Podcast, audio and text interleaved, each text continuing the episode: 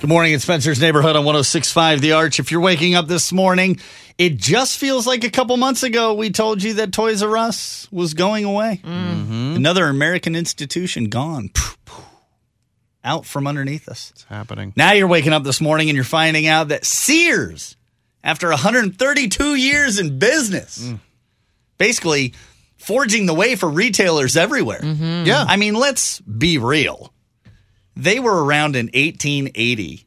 That's when crazy. They had a mail order catalog where you could get sewing machines, bicycles, and the game that took over the world. It was a hoop and a stick, and you could just hit it down the Yep. street. And you could get three different colors in the Sears catalog. you said with different 132 years. Yeah, it's been That's something how like many years I felt like I've spent in that store waiting for my dad to f- complete his purchases. Right, like when we So were many kids years. in the 80s and 90s, it was like, we're going to go to the mall. You mean we're going to go sit at Sears? yeah, that's about worse. hoops. We right. didn't go to Sears. You guys did. That that stinks. Well, your grandmother loves My Sears. grandma loves Sears. Let me get Pearl on and see how she uh, feels about the news. Yes. We have some awful news to tell you. Eh. Sears is closing. Sears clothes was good, and I'm sorry to hear that. What do you think caused it, Pearl? Uh, nobody buys that brand of clothes.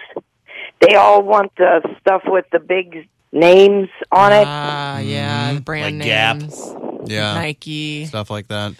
well, I've been waiting. I've read it in the paper Yeah, several she knew it was coming. and I knew it was coming.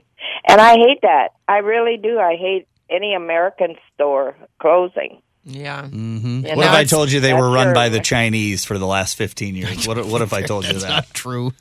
Then, then I would say that's why they're closing. All right. Yeah. the hell with them then. Thank you very much. Have a great day.